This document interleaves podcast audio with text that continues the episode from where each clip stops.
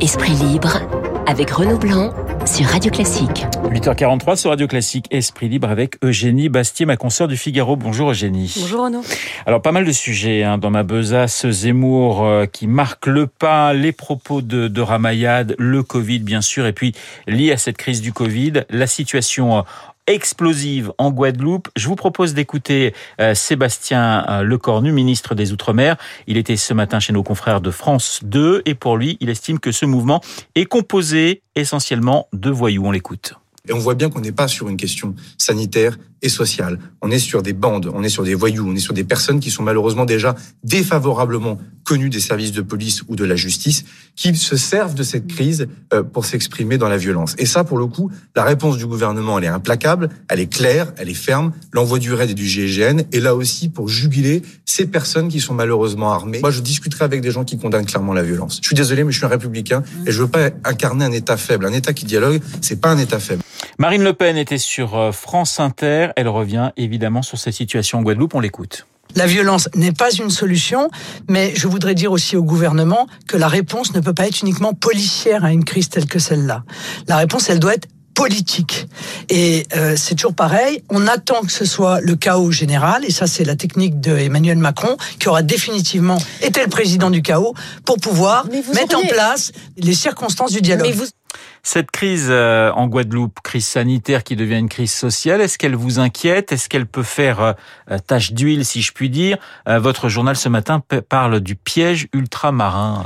Écoutez, Eugénie. Euh, ce qui est vrai, c'est qu'il y a eu une, une forte tolérance jusqu'à présent euh, contre les, envers les antivax, notamment euh, dans les territoires ultramarins, puisque on a un taux de vaccination qui est très très faible. En Guadeloupe, il est de 43 euh, moitié moins qu'en métropole. Et Olivier Véran, en septembre, a annoncé un délai pour l'obligation vaccinale des soignants dans les territoires ultramarins, notamment en Guadeloupe. et donc, c'est maintenant finalement qu'elle se met véritablement en place. Et il y a des résistances très fortes qui ont conduit à cet embrasement. Euh, on peut demander, se demander si cette tolérance était justifiée euh, dans la mesure où systématiquement, justement, ce sont des territoires qui réclament d'être traités de la même manière que la métropole.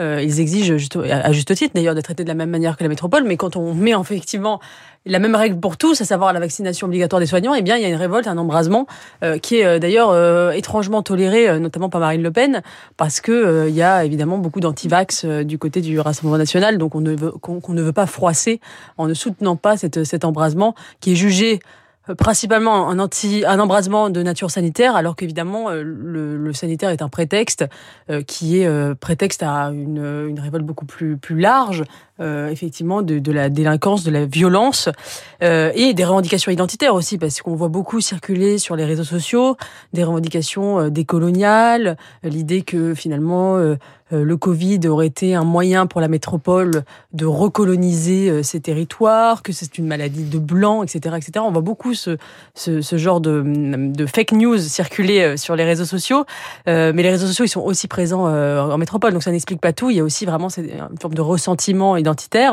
qui est euh, activé euh, de manière euh, délibérée par des entrepreneurs identitaires. Et, face à ça, il faut évidemment faire, faire acte de, fermeté avant toute chose. Et, évidemment, la, démarche doit être politique. Il, doit y avoir une reprise du dialogue. Mais, mais avant cela, il faut qu'il y ait une réponse, effectivement, de, rétablissement de l'ordre ferme. Mais on dialogue, on dialogue de quoi? Parce que c'est aussi la grande question de dire, mais de toute façon, c'est compliqué de dialoguer avec des gens qui ne veulent pas entendre parler euh, du vaccin, qui ne veulent pas entendre parler du pass sanitaire, euh, même s'il y a des, des, problèmes sociaux très très importants euh, en Guadeloupe. C'est compliqué quand même. Alors c'est vrai qu'il y a un... c'est assez assez fascinant le décalage entre ces territoires euh, ultramarins et la métropole, notamment en matière vaccinale, puisqu'on a des taux extrêmement faibles. On se souvient d'ailleurs qu'en Guyane, euh, Christiane Taubira avait refusé euh, de pousser à la vaccination publiquement. Elle avait refusé de dire il faut se faire vacciner, ce qui montre bien à quel point même les hommes et femmes politiques de ces territoires sont pris eux-mêmes dans une forme de, eux-mêmes sont obligés de dire de, de, céder à la population tellement tellement le, complotisme, la mentalité antivaccinale sont répandus dans ces territoires. Sur fond euh, de, de, ressentiment vers la métropole. Alors, euh, bah, en Guadeloupe, ça s'explique aussi par l'affaire de la chlordécone, évidemment, ce pesticide qui a été employé euh, dans les bananeries, qui a eu des effets effectivement délétères sur la santé, scandale sanitaire qui nous dit-on, aurait induit une mentalité particulièrement hostile à la vaccination, hostile à, la science. mais je crois qu'il n'y a pas que ça. Il y a aussi effectivement une, une forme de ressentiment vers la métropole. Tout ce qui vient de la métropole est suspect, y compris le vaccin. Eugénie, c'est vrai qu'il y a quelques semaines, on se disait bon bah tout va bien euh, par rapport au par rapport au, virus, on contrôle la situation et puis en quelques jours il y a une espèce espèce d'affolement général. Le rappel, la troisième dose pour les les plus de 50 ans, voire même avant, elle est sur le tapis.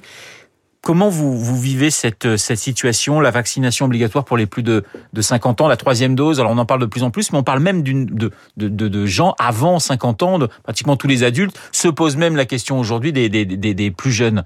Comment, euh, comment je, crois que, je crois que la troisième dose est évidemment euh, nécessaire pour, euh, pour les personnes dans l'immunité fragile. Il faut y pousser, mais moi je suis toujours extrêmement méfiante quant à remettre euh, davantage d'obligations. Euh, pour reprendre l'expression employée par le Samuel Fitoussi dans un article du Figaro Vox, on est face à la tenaille sanitaire. Vous savez, il y a la tenaille identitaire, maintenant il y a la tenaille sanitaire, avec d'un côté des des, euh, des anti-vax qui ne croient pas à l'efficacité du vaccin, qui le remettent en cause en permanence, qui euh, et de l'autre euh, des confineurs, des confinistes qui menacent et brandissent la, la menace systématique du confinement et qui finalement se nourrissent l'un et l'autre parce que les anti-vax ont beau jeu de dire bah, regardez, hein, vous nous avez obligés à nous vacciner et maintenant vous allez nous confiner. Et de la même manière, les, les confinistes entre guillemets disent bah à cause des anti-vax on va devoir vous, confiner. Et donc les deux se nourrissent euh, mutuellement. Je crois qu'il faut euh, se garder à, garder à distance de ces deux tentations, la tentation euh, de, de la restriction permanente, de l'usage, du, du, réflexe liberticide et, et, et d'obligation, et évidemment la folie anti-vax qui elle aussi est à mon avis dommageable. Et l'un comme l'autre se nourrissent je crois que Emmanuel Macron justement essaie de garder une ligne de prudence entre ces mhm. deux écueils. J'espère qu'il sera raison gardée et on voit bien que maintenant on, on en est à la cinquième vague. Euh, c'est l'éternel recommencement, l'éternel débat entre alarmistes, rassuristes. Euh, à un moment, il va falloir décider que cette épidémie est terminée. C'est nous aussi qui le déciderons euh, en, en, disant voilà, nous, nous avons le vaccin. Comment vous faites pour dire c'est, terminé si vous avez des, des, des, hôpitaux qui se remplissent, puisque la grande crainte finalement. Écoutez, au Royaume-Uni, au Royaume-Uni, il y a eu cette cinquième vague. les hôpitaux n'ont pas été saturés parce que le vaccin a fonctionné, a permis de résister à, cette cinquième vague. si les hôpitaux ne sont, saturés, ne sont pas saturés, il n'y a plus de raison de mettre en œuvre des mesures liberticides telles que couvre-feu, confinement, vaccination obligatoire.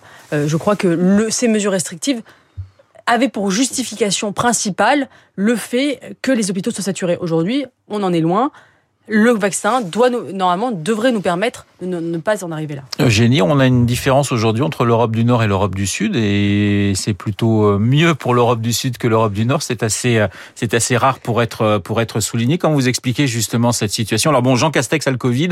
Effectivement, pendant dix jours, il va devoir relâcher un petit peu son agenda. Une dizaine de, ministres devraient être testés dans, dans les dans les heures qui viennent. Mais bon, le Sud pour l'instant s'en sort mieux que le Nord. Alors, je sais pas si c'est une question de température, puisqu'on dit que le virus est, très sensible au climat.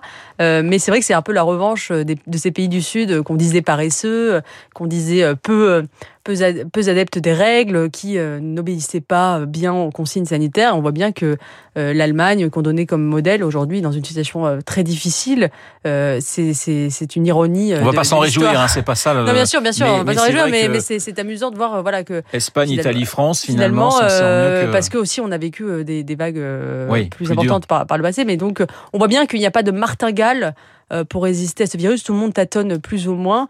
Euh, aucun pays euh, finalement ne peut, ne peut tenir la dragée haute aux autres en disant voilà moi j'ai réussi. On va passer à, à la politique avec la présidentielle et, et celui qui n'est pas encore candidat, Éric Zemmour, qui semble marquer le pas. Alors, est-ce que c'est un, un, faux plat ou est-ce que le col euh, est, est, trop dur pour lui et, et, finalement, euh, eh ben, c'est beaucoup plus compliqué quand on n'a qu'une seule idée d'arriver à faire campagne et de développer d'autres thèmes. Est-ce que c'est ça le problème d'Éric Zemmour aujourd'hui? Je crois plusieurs choses. Je crois d'abord que effectivement, dès qu'il on voit qu'à peine il trébuche, que les banderies sont de sont de sortie, euh, il suffit qu'il perde un point dans les sondages et l'intégralité du champ médiatique dit qu'il est à la peine, qu'il est en difficulté, que ça y est, il a atteint son plafond de verre, etc. Méfions-nous de ces, de ces conclusions hâtives parce que personne n'avait prévu le, phénomène, personne n'avait n'aurait n'aurait dit il y a un an qu'il serait à 15 ou 17% potentiellement au second tour de la présidentielle. Donc n'enterrons pas trop vite Éric Zemmour sous prétexte de, de faux plats. Après, je pense que deuxièmement, je pense que aujourd'hui la vraie force d'Éric Zemmour, ce sont ses ennemis. Et on le voit bien d'ailleurs, elle s'est après le faux, le faux pas du Bataclan, euh, immédiatement après la sortie de Jean-Christophe Lagarde sur euh, Pasqua lui aurait mis une balle dans la tête, euh, immédiatement a redonné finalement un peu de souffle, au, candidat parce que ses ennemis sont tellement outranciers, se, permettent avec une telle désinvolture de, de, de l'attaquer, de l'injurier, que ça crée une forme de d'exaspération. Et ça, c'est très c'est très euh, comparable au phénomène Trump aux États-Unis, hein, qui grandissait à mesure que les démocrates l'attaquaient, à mesure que la presse de gauche l'attaquait. Euh, donc euh, le meilleur ami d'Éric Zemmour, finalement, ce sont ses ennemis. Troisièmement, je pense tout de même qu'il y a chez Éric Zemmour un problème qui est ce, refus systématique du consensus euh, et euh, cette volonté d'être en permanence dans, dans l'agonisme, dans l'antagonisme, dans la polémique. Et on l'a vu au moment de cette affaire du Bataclan, euh, ce refus de l'union sacrée euh, pose problème. Vous avez parlé de faux pas, c'était une faute pour vous ou un faux pas? Pour moi, c'était une faute politique, oui, euh, parce que euh, déjà c'était l'amateurisme d'aller dans un dans un lieu où évidemment il savait qu'il allait être mal accueilli, et, en, et ensuite je trouve que euh, il y, a des moments, il y a des espaces, il y a des lieux, il y a des événements où on, doit, on se doit de ne pas faire de politique, on se doit un pas de côté, un, un recul, euh, un sentiment d'unité nationale. Je veux dire, même l'action française pendant la Première Guerre mondiale, quand les Allemands ont attaqué la France, euh, on fait la paix avec les républicains. Et je trouve que cette volonté de vouloir mettre du clivage, même dans, dans, dans ces lieux de recueillement, euh, est problématique. Euh, et, euh, et, attaquer, dire que le 13 novembre est la faute de François Hollande, bon, euh, le 11 septembre n'était pas la faute de, de George Bush. Donc je trouve que il y, a, y, il y a eu une erreur, et je crois qu'aujourd'hui, la sortie de, de ce faux plat d'Éric Zemmour dépendra de sa capacité à montrer qu'il peut aussi être d'accord euh, avec ses ennemis sur certains sujets, qu'il peut aussi faire consensus. Paradoxalement, euh, il faudra qu'Éric Zemmour recherche euh, il a réussi à prouver qu'il pouvait se distinguer de l'ensemble de la classe politique. Maintenant, il doit peut-être montrer qu'il est capable aussi d'une part de consensus. Dans l'Express, euh, une interview qui a fait pas mal de, de, bruit et qui continue de faire pas mal de bruit, euh, celle de l'ancienne secrétaire d'État Ramayad, euh, notamment sur le, le wokisme, le mouvement wok, un, un noble combat, dit-elle. Ramayad qui vit comme une micro-agression de passer devant la, la statue de Colbert.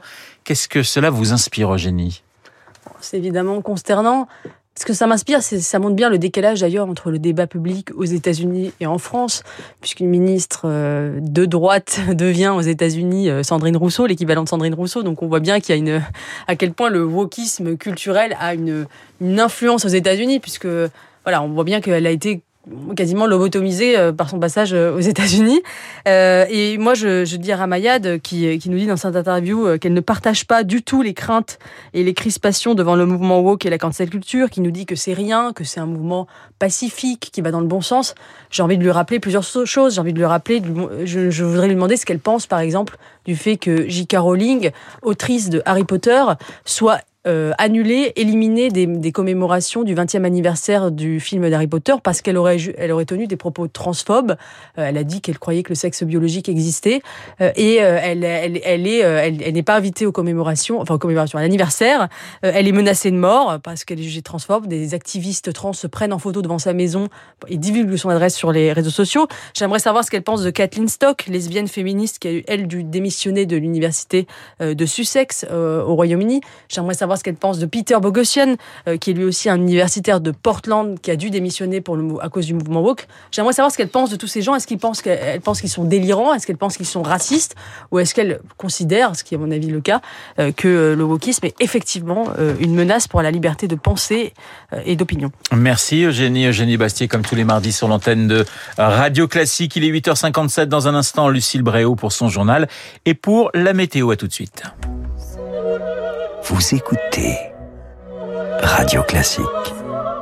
Avec la gestion Carmignac, donnez un temps d'avance à votre épargne.